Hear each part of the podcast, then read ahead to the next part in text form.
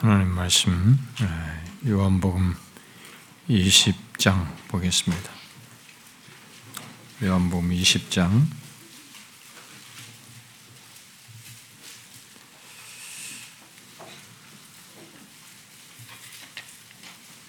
음, 20장 31절 한 절만 보도록 하십시다.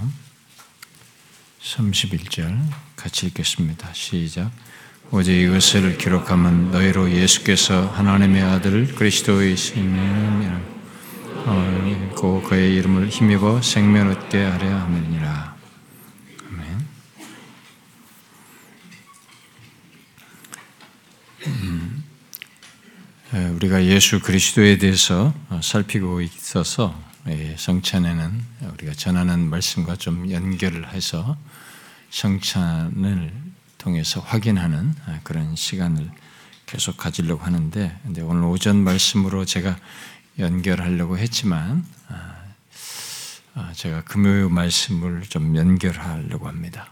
음, 제가 금요 말씀 때 이 본문을 가지고 요한복음을 시작하면서 첫 번째 말씀으로 말하는 가운데 이게 그 부분에서 제가 조금 적용적으로 말한 것을 성찬에서 좀 확인했으면 하는 마음이 있습니다. 음, 그 이미 금요의 말씀을 들으신 분들은 아, 알겠습니다만은 아, 사도 요한이 아, 요한복음을 기록한 배경에는 우리는 이렇게 다른 복음서들과 같이 이렇게 쭉 예수 그리스도에 관한 것을 좀 어, 기록하는 어떤 순서적으로 기록하든 뭔가 거기에 전체적인 정보를 담아서 말해주는 것 정도로 생각할 수 있지만 이 요한복음을 기록한 배경에는 어, 어, 사실 뭐 여러 가지 학자들이 있어도 일단 예루살렘이 멸망하고 난 70년 이후부터 뭐 넓게 100년까지 네, 일반적으로는 90년대를 보고 있습니다만은 어떤 사람은 정확하게 뭐 85년이다 이렇게까지 말하는 사람도 있고 있습니다만은 70년부터 이 100년 사이를 이렇게 넓게 잡고 사람들이 거의 얘기를 하면서 주로 이제 90년대를 얘기를 하는데 예, 사도 요한이 이 요한복음을 쓸 때의 배경에는 어떤 대상에 대한 이 요한복음을 써서 보고 알게 하고자 하는 어떤 대상들을 염두에 두고 쓴 것이어서 그 대상들에게 쓸 때의 목적이 바로 이 말씀이라고 했습니다. 내가 이것을 기록하는 것은 어?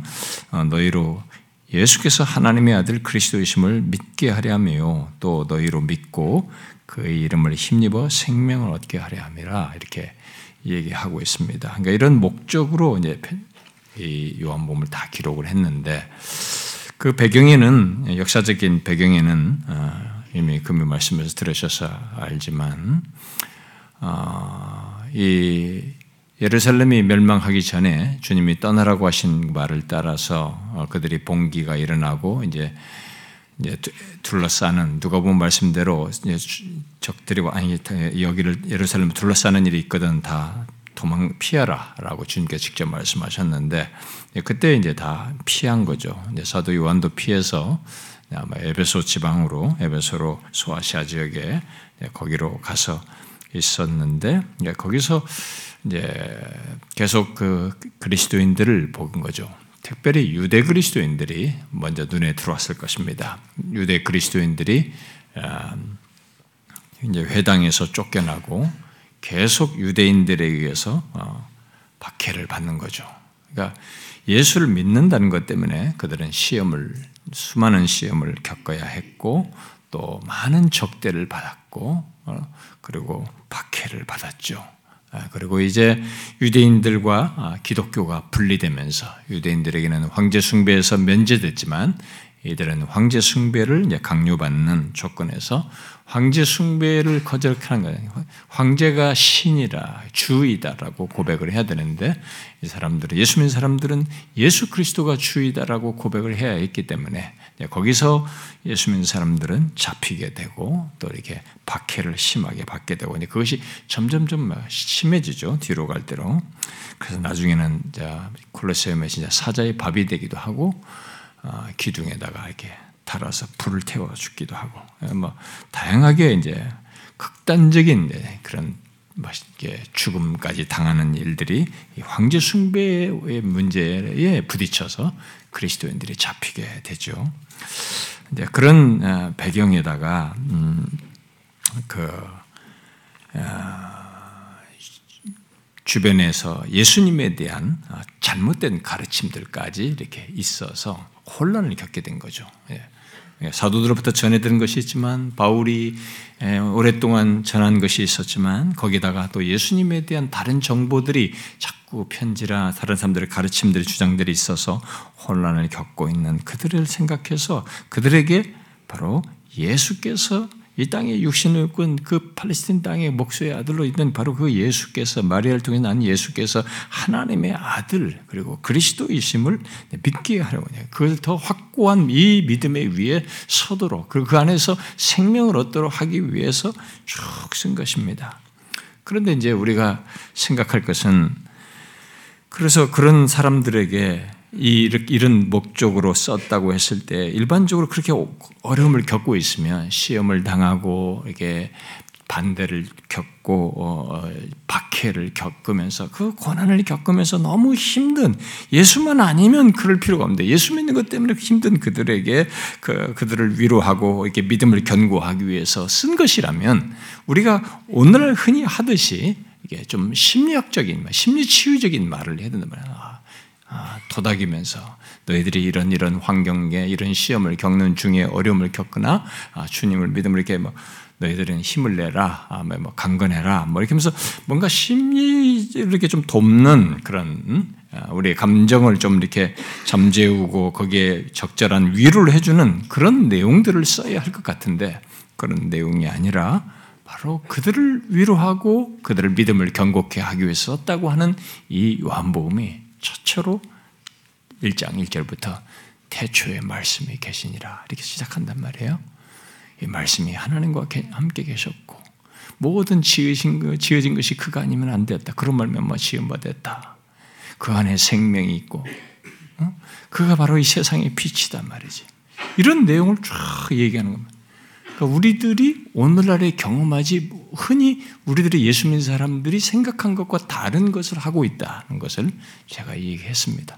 우리들은 당장 교회 다니는 사람들이 어려움을 겪으면 어려움에 당하는 사람들에게 위로를 하지만 정작 이런 예수가 누구인지 우리가 믿는 예수 그리스도가 누구인지를 궁극적으로 말해주기보다는 그냥 감정적인 위로를 하거나 심리 치유적인 얘기를 하기에 급급한 거죠. 우리 목사들부터가 그렇게 한단 말이에요. 음, 그러면 아, 거기에 익숙해 있는 우리들의 이 경험과 비교해 보면 사도 요한은 전혀 그렇지 않았던 것입니다. 그들에게 그런 심리 안정적이고 적절하게 마음을 감정을 타치해 주는 그런 위로의 말이 아니라 예수 그리스도가 누구인지를 얘기하는 거예요. 그가 어떤 분이신지 바로 그분이 하나님이셨다. 하나님이 태초부터 있었던 그 하나님이 말씀이 육신이 되어 이 땅에 오셨고 그분 안에 생명이 있고 그분이 오셔서 자신의 신성을 하나님의 아들이신 것을 드러내시고 행하셨다. 그리고 그가 하나님의 아들이신데도 육신을 입고 우리를 위해서 이러한 이러한 이런 일을 하셨단 말이죠. 그 낮아지셔서 이런 일을 행하셨고 결국은 부활하시고 높아지신 그런 구원주이시다. 이게 답이에요. 그런 어려움을 겪은 사람들이 답이란 말이에요. 그래서 제가 이제 이 질문을 가지고 여러분들에게 얘기를 했던 것입니다. 한번 생각을 오늘 떡과 잔을 받기 이전에 우리가 이 예수 그리스도와 관련해 예수 그리스도를 보게 하는 이 떡과 잔인데 이 떡과 잔을 받기 전에 그것을 자기에게 연관을 한번 시켜보자는 겁니다. 한번 생각을 해보십시오. 어렵습니다. 내가 현실이 어려워요. 모든 것이 힘들어요. 여러 가지 나의 삶에서 예수 믿는 것을 심지어 반대를 겪습니다. 박해를 받습니다. 살기가 참 어려워요. 내 마음이 힘들어요. 오늘 예배도 드리고 싶지 않을 정도로 어렵고 또 삶에 지쳐서 좀 뒤로 빠지고 싶고 게다가 제가 금요일도 얘기했지만 우리 중에 이 세상에 태어난 인간 중에 우리들에게 완전한 사람이 없습니다. 우리 내면이 다 이렇게 안정적이지가 않습니다. 아, 안정적일 수가 없는 것이 우리가 죄 중에 태어났고 오늘 오전 말씀처럼 시편 14편대로 치우쳐 있습니다. 뭘 해도 치우쳐 있어요. 무엇을 주장을 하고 뭘 가르쳐도 본성적으로 치우친 길로 가게 되는 겁니다. 굴절되어 있어요. 죄로 인해서 죄 중에 태어났기 때문에 내면이 굴절되어 있어요. 치우쳐 있단 말이에요. 게다가 우리 성장 과정 속에서 우리는 다 뭔가 굴절됨을 갖습니다. 예, 형제가 많으면 많은 대로 많은 가운데 상제, 형제 사이 상처를 받고 없으면 독자면 독자대로 자기만 생각하면서 우월감 속에 살고 항상 사랑해 줘야 되고 그 자기만의 기형적인 그런 모습을 자기 나름대로 갖고 있고 뭐 호르몬이 밑에서 살았으면 호르몬이 밑에서 자란 대로 자기는 왜곡된 뭔가 있는 것이 또 있어요. 외롭고 뭔가 아픔이 있고 거기서 좀 온전치 못하게 좁은 밑에 자랐으면 좁은 밑에 자란 대로 뭔가 불만이 있습니다. 자기는 부모 없이 자랐다는 것이다 불만이. 뭔가 우리는 다 굴절돼. 그리고 항상 모든 것이 삶이 만족스럽고 다 부모 다 있고 물질적인 환경이 다 괜찮은데도 불구하고 이 사람은 그리고 심지어 하면 항상 공부도 잘해. 성공을 해. 모든 1등을 해. 그렇게 하는데도 이 사람은 내면이 굴절되어 있습니다. 자기밖에 몰라요. 모든 사람이 자기를 위해줘야 돼. 자기를 조금만 건드리면 용서를 못합니다. 이렇게 내면이 다 굴절되어 있어요, 인간이. 삶의 환경, 우리 주변에서 겪는 시험, 박해, 반대, 내면의 불안정, 감정적인 동료, 수많은 일들이 있습니다. 자, 이런 다양한 있는 사람에게 무엇이 가장 진정한 의미에서 그 사람에게 그 다양한 조건을 위로를 주고 힘을 주고 균형 있게 제자리에 서도록 그런 모든 조건에서도 흔들리지 않을 수 있는 그런 모습을 가질 수 있을까? 그런 모든 것 속에서 이 사람이 넘어설면 또다시 유혹이 올 수는 있겠으나 열등감이라는 것은 수도 없는 비교 대상만 있으면 나이가 먹어도 죽을 때까지 생기는 거예요. 그런 일이 있을 수 있으나 그런 조건 속에서 견고히 설 수 있을까 말이죠. 믿음을 굳건히 흔들리며 흔들리지 않으면 믿음을 견제할 수 있을까? 뭡니까, 여러분? 그때마다 위로해주고 심리치유적인 말을 해야 될까요? 그것으로 다 될까요? 안 되는 것입니다. 이 사도 요한이 생각해요.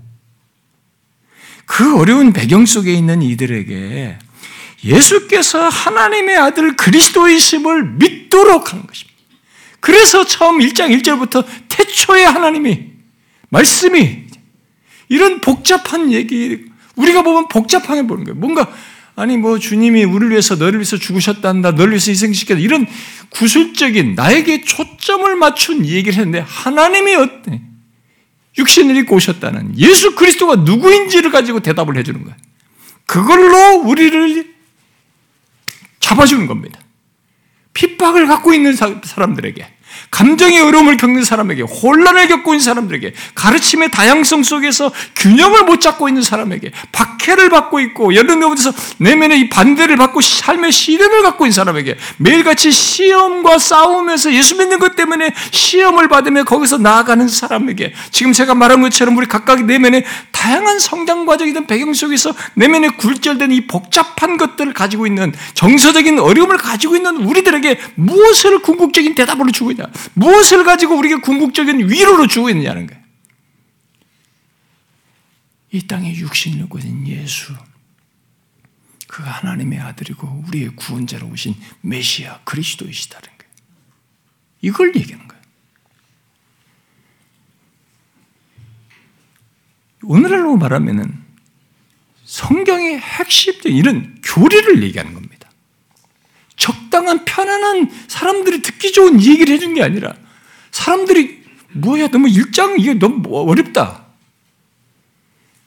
사람들이 요한복음 1장 1절부터 쭉 결혼들이 이 내용을 다 어렵다고 생각합니다. 태초의 말씀이 계시는 말씀이 하는 거예요. 벌써 이 말부터가 어렵다고 해가지고 이런 거 싫어요. 그런데 바로 그런 사람들에게 그 얘기를 하는 거예요. 그걸로 답을 주고 있어요. 그게 답이라는 거예요. 이 예수 그리스도가 누구인지를 아는 것이 그가 바로 하나님의 아들이시고 우리의 구원주로 오신 그리스도라는 것을 그것을 아는 것이 이 모든 삶의 모든 문제와 척정, 내 내면의 복잡한 혼돈과 이 삶에서 견디기 어려운 모든 것에 대한 대답이라는 것입니다. 기독교는 이걸 하는 거예요. 그래서 제가 그 어제도 금요일에도 인용했습니다만 로존스 목사가 벌써 지금부터 몇십 년 전 얘기 아닙니까? 오늘날 기독교의 모든 설교가 심리학이다 그러대. 예수 얘기 꺼내고 성경 얘기 다 꺼내는데 결국 심리학이에요. 사람들에게 맞춰가지고 그 사람들 심리를 적당하게 위로해 주는 겁니다. 당신들의 기준점을 둔, 각자에게 기준점을 둔 것에 적절하게 대답을 해주는 거예요. 그것에 다 만족하는 겁니다. 은혜 받았다는 거죠. 심리학적인 답, 대답을 가지고 은혜 받았다고 하는 거야. 예수 그리스도 때문에 은혜를 받아야 되는데. 내가 어려움을 예수 그리스도 때문에 거기서 이기는 것이, 그것이 위로가 되는 것을 경험해야 되는데, 이걸 모르는 거예요.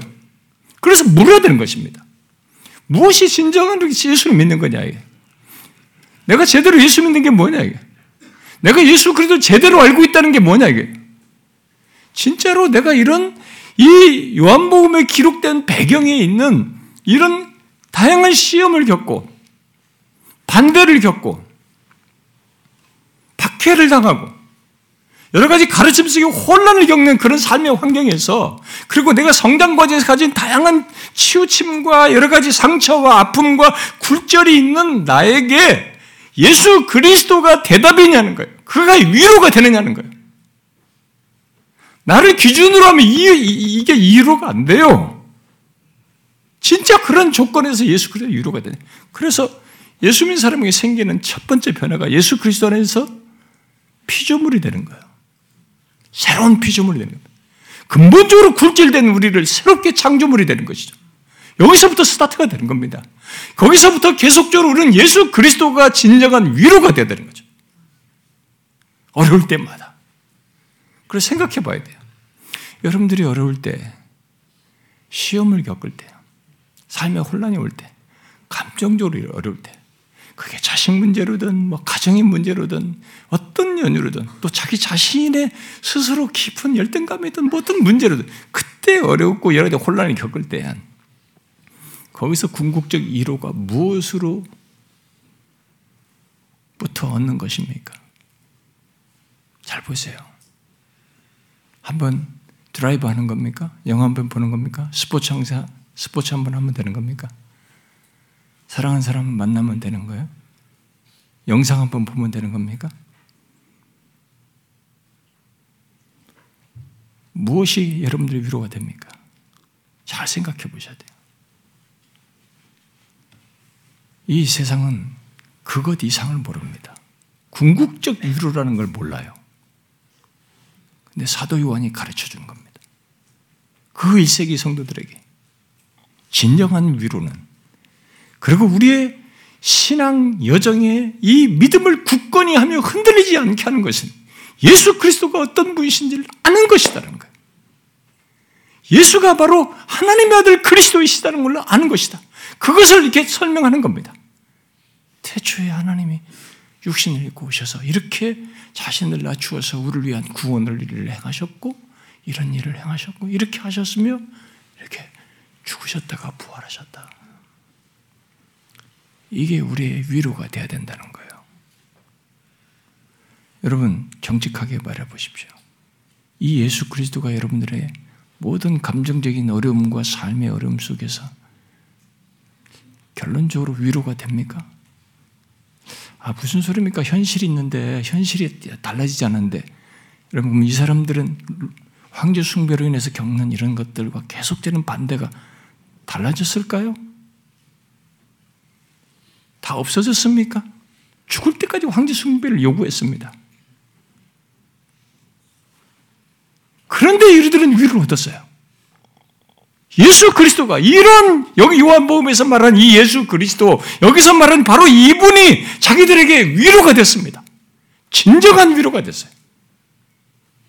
그게 기독교예요. 근데 언제 싸구려가 들어온 겁니다. 우리가 심리치유적이고 성경을 다 활용해가지고 사람들을 적당히 감정을 타치하고 감정을 위로하고 이런 것이 대신 들어와버려가지고 우리가 그런 것에 도취되어 있는 것입니다. 그래서 그것으로 위로받으면 은혜 받았다고 착하는 거예요. 아니에요, 여러분. 진짜 예수 그리스도가 내게 위로가 되어야 됩니다. 이 부분은 체크를 하셔야 됩니다. 머리로 아는 것은 안 됩니다. 반드시 체크를 하셔야 됩니다. 한번 해보십시오. 자신의 삶의 현장에서. 여러분들이 제가 지금 말한 이런 것들을 이 사도 요한의 이런 의중을 따라서 그걸 체크를 하게 되면 큰 유익을 얻을 수 있습니다. 진짜로. 내가 예수 그리스도가 나에게 이런 어려움 속에서도 위로가 되나? 그가 나를 위해서 친히 이렇게 낮추셔서 고난을 겪고 십자가를 지고 내 죄를 지시고 부활하신 것이 나에게 진정한 위로가 되는가? 위로가 돼야 됩니다. 그것으로 흔들리지 않는 믿음의 내용이 되어야 되는 겁니다. 사랑하는 지체 여러분, 이 시간 떡과 잔을 받을 때 우리가 우리에게 진정한 위로가 될 예수 그리스도가 어떤 분이신지를 상기하십시오. 그는 하나님이십니다. 자기를 한없이 낮추셨어요. 육신을 입고 오셔서 우리의 죄를 지시고 십자가에 달려 죽으시고 부활하셨습니다. 진정한 위로가 될 일을 다 행하셨어요. 다 행하셨어요. 그래서 이들처럼 그런 환경 속에서도 예수 그리스도가 나의 위로와 힘이 되어야 하는 것이죠. 진실로. 이 시간 떡과 잔을 받을 때 자신에게서 그, 그런 부분을 확인하시고 삶 속에서도 실제 경험할 수 있기를 바랍니다. 기도합시다.